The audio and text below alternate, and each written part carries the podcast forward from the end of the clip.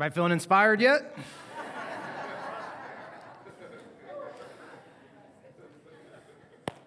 All right, it's going to be fun today. Um, I'm glad you're in church. My name is Jason. I'm the pastor here, and glad you're here. If I haven't had a chance to meet you, I'd love to do that. Let me just say before I jump into the message, uh, just a thank you to everyone who was able to make it out this past Tuesday night. If you haven't heard yet, we have started uh, a midweek service. That's our prayer meeting. We meet on Tuesday nights at seven o'clock to about eight o'clock for some worship and prayer. And we do it for a lot of reasons. You know, we want it to be a, a pick-me-up for your faith during the middle of the week, but the main reason we do it is because we are committed together to figure out how to be a praying church. We want to be a praying church. We believe in the power of prayer and the dreams that God has put in our heart, the, the things we feel like we're supposed to do as a church, we will never be able to do in our own strength and in our own power. And so we're we want to be a praying church. So we're kind of figuring that out together, and we're doing that every week on Tuesday nights. So about eighty of you came, and I just want to say thank you uh, for being here, and uh, hopefully you'll figure out a way. We can all figure out a way to make Tuesday nights be a prayer, be a part of our, our weekly schedule, all right? So we're taking the fall to, to study the story of the first Christians. And we find these stories in the book of Acts. It's called Acts because it's literally the actions of the first apostles and the Christians.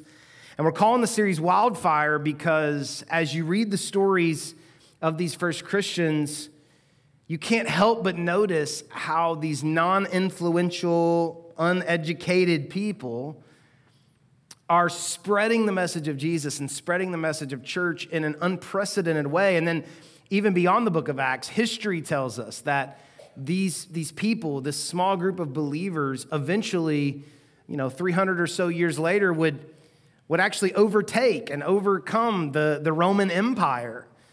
And I've shared these, these numbers with you uh, some of the weeks. I want to share them to you again, but history tells us that there Or about a, uh, there were about one thousand Christians, so started with one hundred twenty, there's about one thousand Christians by forty A D, and then seven thousand by one hundred A D, and two hundred thousand by two hundred A D, and then over five million Christians by three hundred A D, and then today it's estimated there are two point five billion Christians. That number's growing um, by about forty-five million every year. And so what we're trying to figure out is what caused the message of Jesus and the church to grow and to spread like this. They didn't have power. They weren't government officials. There was no social media to make things go viral or anything like that. There was just these believers, these Christians, and this, this church that started so small. What did they have that we don't have? What did they do that we don't do? I'm trying to figure that out. And up to this point in this series, we have read these stories that have all kind of made sense. You know, we've we've read about powerful miracles and and prayer services, and people have been healed, and, and so it's kind of easy to connect the dots and figure out how people would be interested in this. It's kind of, you can connect the dots and see how it would be growing because, you know, if you're healed or you know, see these miraculous things happening. Maybe you're interested in that. And, and so the church would grow in number and in influence. But today, we get to a story that on the surface seems completely different than all the other stories that we've read, right? Because in today's story, no one's healed. They're killed, right? And they're not just killed, but they're struck dead in the middle of a church service. And um, as I was knowing that this this story was coming and that this sermon was coming, I, I couldn't help but think about a story about my great-grandfather that I want to I want to tell you today.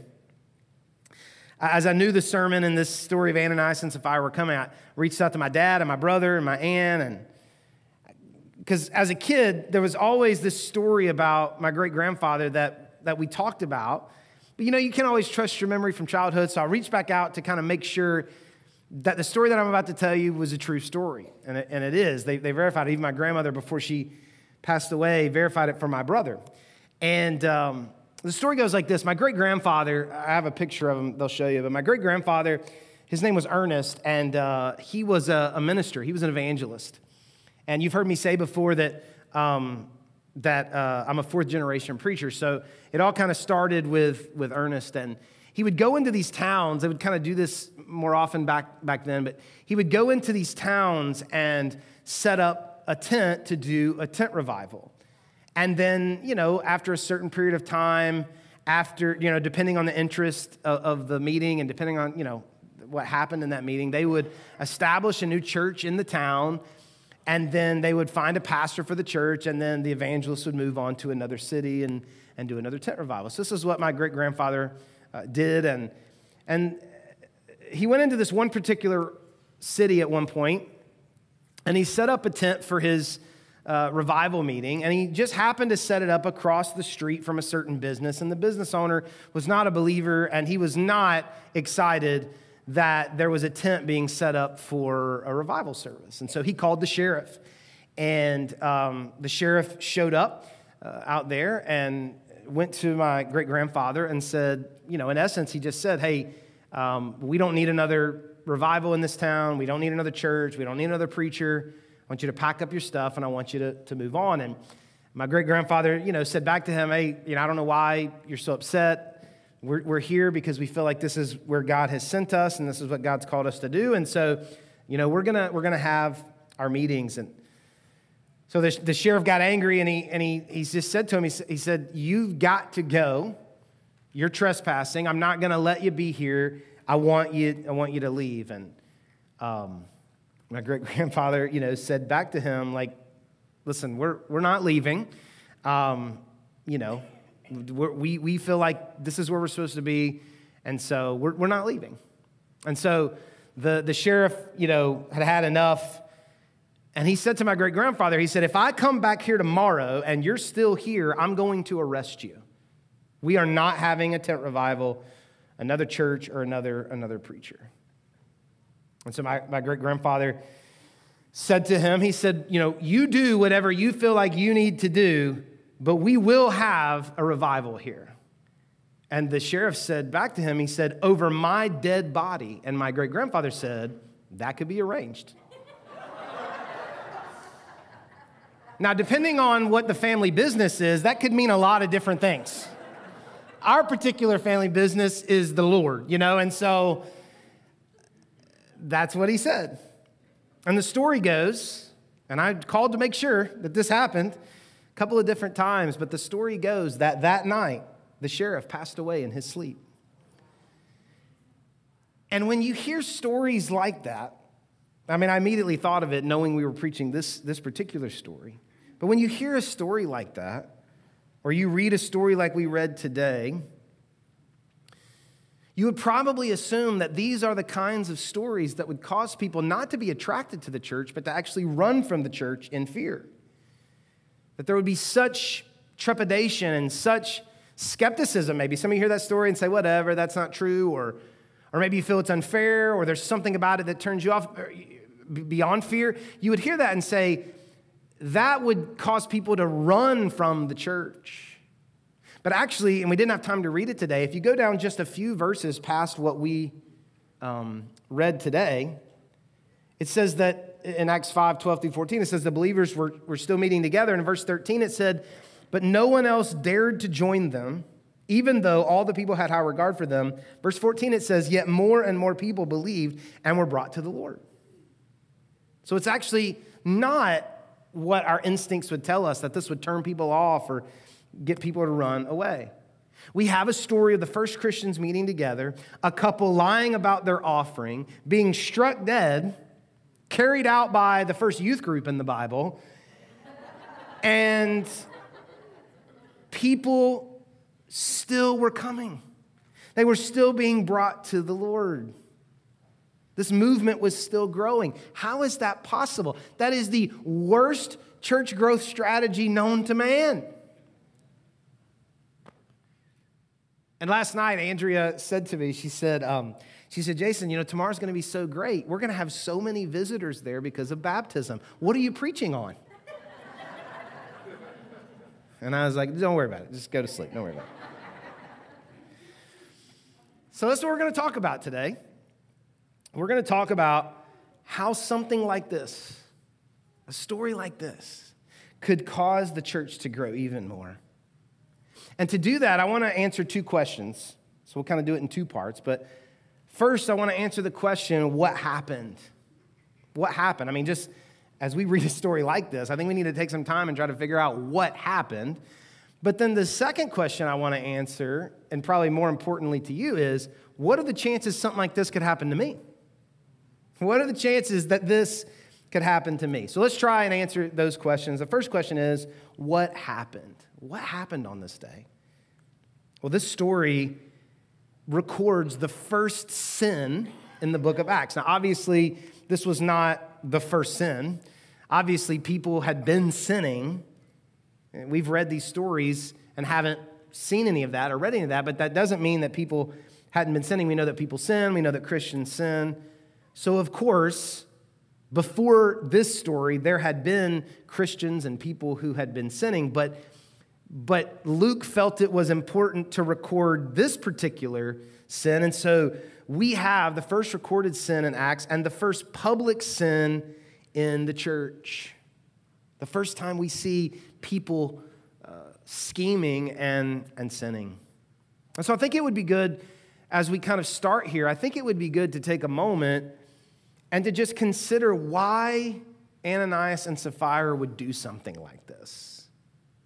And we can't know for sure, but I think we could assume at least that the reason that they would do something like this would be the same reason that we would do something like this. They experienced the same emotions, you know, that we do. So as we consider some of the reasons, maybe they wanted affirmation for being generous. You know, we... We read today that there was a guy named Joseph who would eventually be known as Barnabas, and he sold land, and, and everybody was excited about that. And so maybe Ananias and Sapphira saw, you know, the reception and the applause that Barnabas and Joseph got, and, and they wanted that. Or, or maybe they felt like outsiders, and they wanted to feel like insiders, so they thought, you know, if I do something extravagant, if I if I do something really outstanding, then, then maybe people will make us feel welcome and feel like insiders. Maybe they had every intention of trying to give all the money. You know, they they were they they, they were gonna do it. But then, you know, the mortgage company direct deposited the money into their bank account, and they logged in, and they saw it, and they saw all that money, and they thought, well, we ain't got to give all of it. I mean, you know. And so they just, they got scared and, and, and didn't, or greedy and didn't want to do it.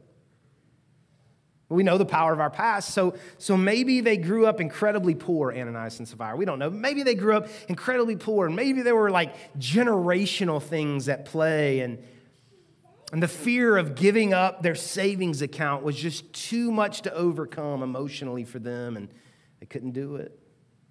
Maybe they, maybe they had started cutting corners in life, you know, a few years ago, and this was the kind of stuff that started to feel normal for them, and it just kind of escalated to where they would do something like this because they had, you know, started doing these kinds of things in smaller ways earlier. I mean, there, there are all kinds of reasons why Ananias and Sapphira would do something like this, and there are all kinds of reasons why you and I would do something like this. We can't know, but you know, I don't, I don't think that they were con artists. I don't think that they were intentionally trying to be thieves. I think they were believers. I think they were coming to church, trying to belong to the church. I think they were filled with good intentions. I think they wanted to do something nice and something generous. But somewhere in the process of having good intentions and wanting to do something nice and wanting to do something generous, somewhere in that process, instead of following through with that, instead what they did is they presented something about themselves that wasn't true. And they gave in to the pressure of wanting to appear more spiritual than they actually were. And so we would say that this first sin that we read about in the church would be the sin of hypocrisy. It would be the sin of hypocrisy. And everyone in the room knows what that feels like. There's not anybody listening to me right now who does not know what it feels like to give in to the pressure of presenting to the public a version of yourself that is not accurate, that is a, a better version than who you actually are. Everyone knows what it feels like to give in to that and to do something like that, including me, by the way. Last year, I was talking to my counselor in one of our appointments, and And I, I was just sharing some of the stuff that was going on with me, and I, and I said to him, I said, you know, I just so desperately want to be more like the person that I project that I am. I so desperately want to be, you know, this authentic, genuine person. I don't want there to be a, a gap between who I, you know, act like I am, project that I am, and, and who I really am. And so I just, I wish I could just be more like who I, you know, kind of project that I am. And he said to me, he said, you know, it's interesting that you put it that way, because if you want to be more genuine, why don't you just publicly be who you actually are? And I was like, offended. And I was like, well, obviously I can't do that. No, what I want to do is I want to be privately more of who I act like I am publicly. And he's like, yeah, yeah, yeah. But why don't you just be publicly who you actually are privately? And I was like, session over. We're not doing that. Because there's this fear that like, well, I could never do that. I could never be that. The pastor, Hayden Robinson, he's, he's deceased now, but he used to begin every sermon with this confession: God, if these people knew about me what you know about me, they wouldn't listen to a word I said. It's a very real feeling for a pastor or a minister, but it's not just for pastors or ministers. I'm not alone in this. All of us care deeply what people think. All of us want to be respected or well thought of or envied. And we know the truth about us, and we're convinced that if people knew the truth that we know about us, that no one would love us. No one would accept us. We'd never be welcomed here. But that's not true. And it's especially not true for Christians. One of the reasons we belong to a church family, not the only reason, but one of the reasons that God gives us a place to come together as brothers and sisters, believers together, one of the reasons is because this is an opportunity for us to practice the spiritual discipline of confession. Confession. Now, many of you grew up Catholic, and so when I say practicing confession, you have a certain image that comes to your mind of sitting with the priest or being in a booth or however that happened for you. And that's certainly one way to do it, but it's not the only way to do it. And that confession is actually something that's supposed to be practiced together among all of us.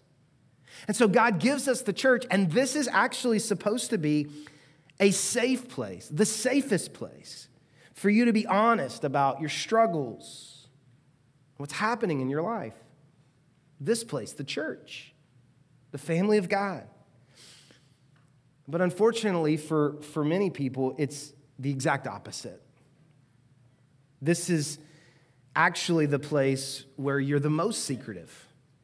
This is actually the place where you have the most pretense. This is actually the place where you are the most hypocritical, when it should be the place where you feel the safest to be honest about where you are and who you are.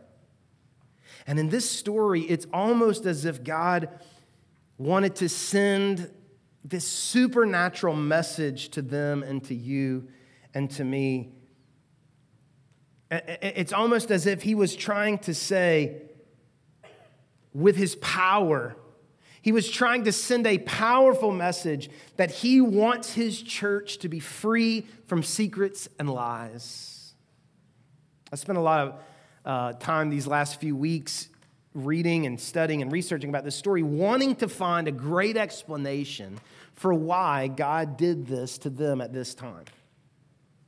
And so I, you know, I, we, I dug as much as I could, and I couldn't find a good answer. I mean, really smart people, you know, that normally have answers. I couldn't find a great answer for why God would do this act of judgment specifically to them at this time in this way.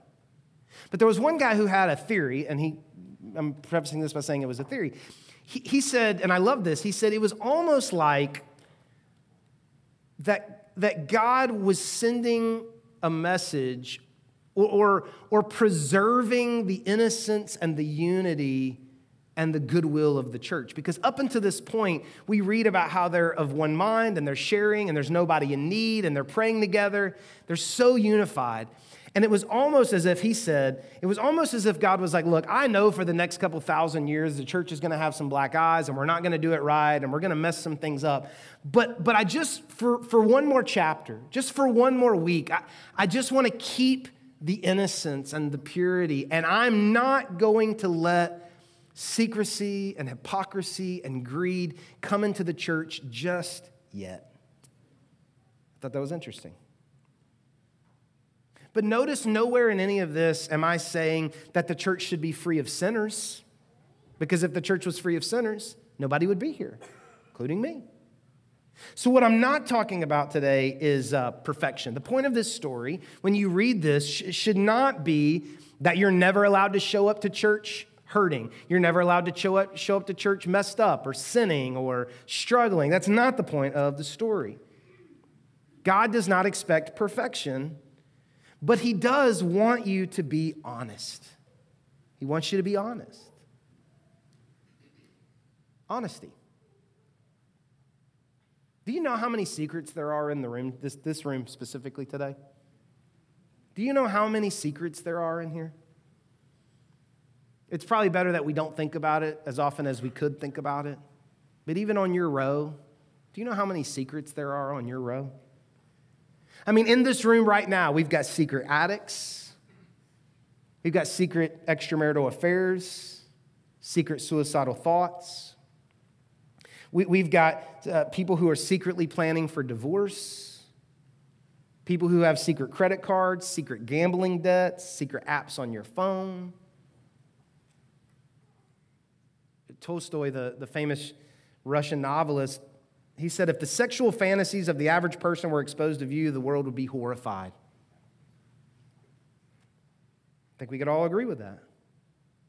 Which leads us to the second question today. If God was sending some kind of message about secrets and, and, and hypocrisy, and I know me, I got secrets. I'm a hypocrite. So, so if, if, if that's what happened to them, Jason, what are the chances that something like this would happen to me? I mean, if, if God's in the business of striking people dead who have secrets, I'm in trouble. So what are the chances that something like this what happened to me? What, am I going to turn out like they turned out? And like I said, I actually did spend a large amount of time trying to find a good explanation for why this happened to them specifically, like it did at this time. And again, nobody really had a, a great explanation. But for some reason beyond our ability to know why, God wanted to judge Ananias and Sapphira at that moment. And we don't have any other story like this in the entire New Testament. Nowhere else in the New Testament. You've got lots of examples of something like this in the Old Testament, but nowhere else in the New Testament do we find any story like this in the rest of the Bible. And probably most of, I don't think any of us in the room probably, maybe, would have an example personally of a story like this. So we don't see any more in the New Testament. We don't personally have stories like this. And thank God for that, by the way. I mean, that's a good point to just breathe for a second. Thank God that we don't have other examples like this. This, this is a great moment. This story is a great time to take a moment and thank God for grace.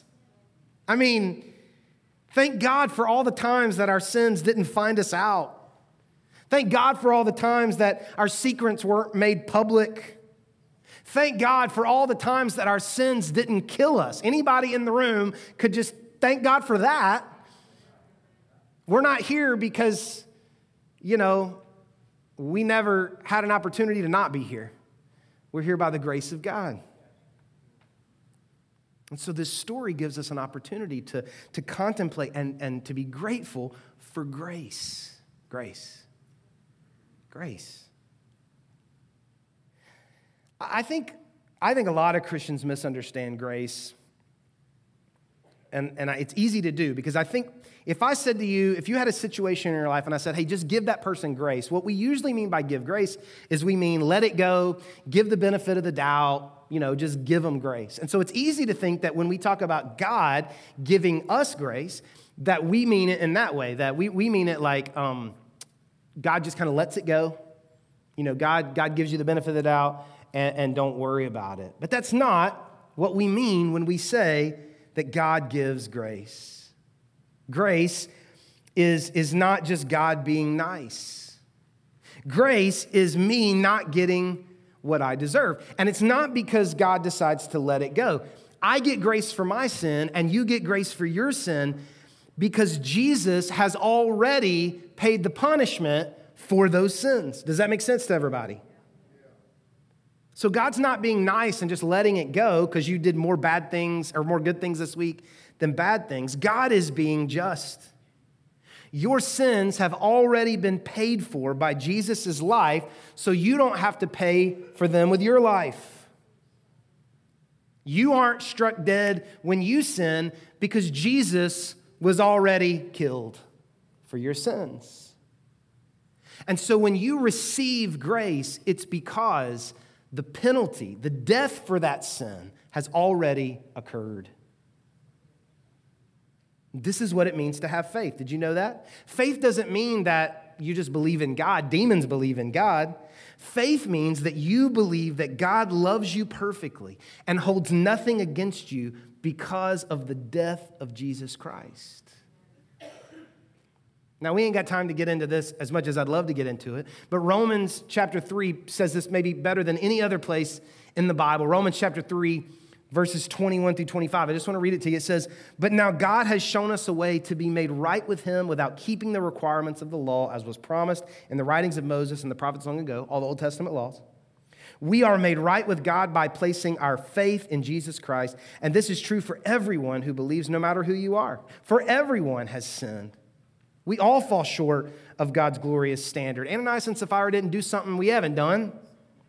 "Yet God in his," what's that word? Grace. God in his grace freely makes us right in his sight. He did this through Christ Jesus when he freed us from the penalty of our sins. For God presented Jesus as the sacrifice for sin. People are made right with God when they believe that Jesus sacrificed his life, shedding his blood. Now, here's why that matters. Because in this story, we get a glimpse of what life would be like without grace. We get just a glimpse of what life would be like without grace. Sin deserves death. Every sin is an offense to a holy God. And if we got what we deserved, every little white lie should kill us. Every gossiping word should kill us. Every lustful thought should kill us. Every sin sentences us to death. But it is only because the grace of God that we do not have to live in fear of being struck dead by God or hit by lightning or, or you know, him breaking our car down or giving us cancer or, or doing something to get back at us. We don't have to live in fear of that because of the grace of God, because of the life and the death of Jesus Christ. So please hear this. If you're here today, even if you claim to be a Christian and you still live with this paralyzing fear that God wants to get back at you or do something to you, please hear me. It may be because that you have not fully trusted in Jesus Christ. It may be that you still buy into this idea that's so easy to buy into, that to be a Christian means that you come, you apologize for what you've done, and then you try your best to be good. But that's not what Christianity is. Christianity means that you believe that you don't have to die for your sins because Jesus died for your sins. That you're made right with God because of what Jesus did, not what you do. And so your faith is in what he did, not what you do. This literally means that without faith in Jesus, what we deserve is the penalty for every sin we commit. But we are not killed for those sins because Jesus was killed for those sins. Does that make sense? This is what it means when we say, "Amazing grace, how sweet the sound." We don't mean we caught God on a nice day. We mean that our faith is in the fact that even though we still sin, Jesus Christ has already paid the penalty for those sins. But that doesn't mean that your lies won't kill you. Now, I, I, I'm pretty certain that your lies won't kill you in a split second, and I'm fairly certain that it won't happen in the middle of a church service. But make no mistake, if you become the kind of person who gets good at lying to your community, If you become the kind of person who gets really good and comfortable lying to the people that God has placed around you, it will lead to death. Sin leads to death. Sometimes emotional death, spiritual death, sometimes physical death. So we read this story with two lenses on. One lens says, thank God for grace, because I don't have to live in fear of a lightning strike. But that does not mean that if I'm here today and I am the kind of person who is good at living a fake life and no one knows what's really happening in my heart and in my life, that I am not headed for death, because we are. So this opportunity gives us all a chance to look within, to confront ourselves. Where have you grown comfortable lying to yourself and to others? Where are you cutting corners? Where are you keeping secrets? Where are you acting more spiritual than you really are? How comfortable have you got lying to yourself or to God or to your community?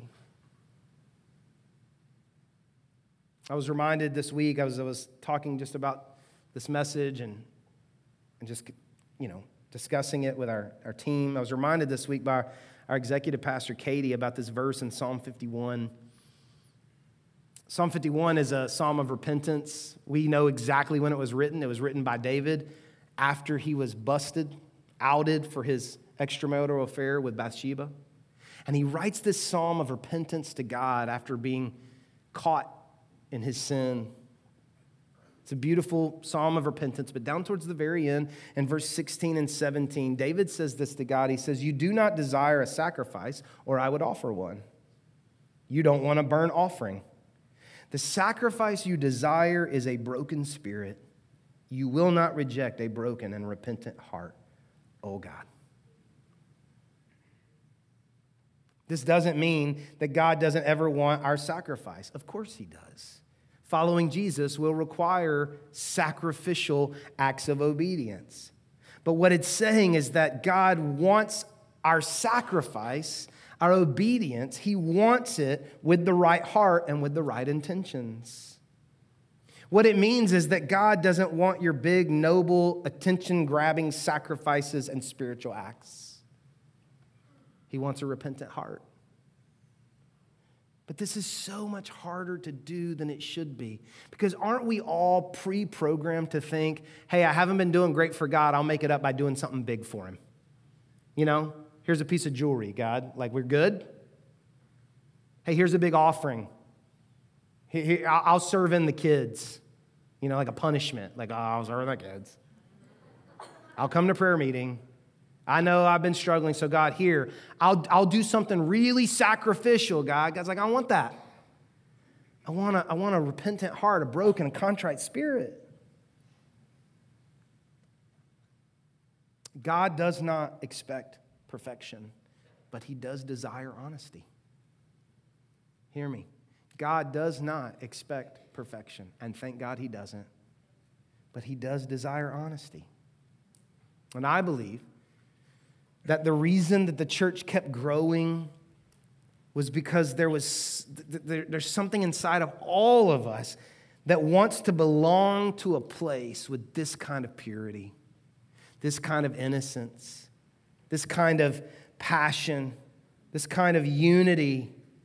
I believe all of us desperately want to belong to something that feels like life or death. We're not looking for another commitment or calendar obligation. No, we want to belong to a place and to a God that sees through us, that really knows us. And each and every week we come to the Lord's table for communion. We're going to do that in just a moment. And when we do, it is an opportunity to be reminded that we are not saved or in good standing with God because we had a good week. It's a reminder that it's because of the broken body of Jesus Christ and the blood that was shed by him that we can know God, that we are loved by God, that we are right with God. So what it should do is it should release some of the fear that we have, to be honest, about where we are and who we are. Because there's nothing that you could admit or confess that changes the way God feels about you. Now, I'm not saying everybody in here is well-trained in how to handle whatever you're about to drop on them. You know? I tell Andrew whenever she's going to get a haircut, if it's going to be drastic, I need a heads up. I want to practice my face. You know, I just need to, like, I love it. I love you. I just need to practice my face. I don't have a great initial face, all right? And so, like, I'm not saying that everybody's going to handle everything you ever confess perfectly. But confession is also just much more than, like, the worst things you've ever done in the last six years. It's also what you're feeling and what you're thinking and what you want to do but you haven't done yet, and all of those things. Like, this is supposed to be the place that we all actually believe that it's not our actions that make us saved, but it's Jesus that makes us saved.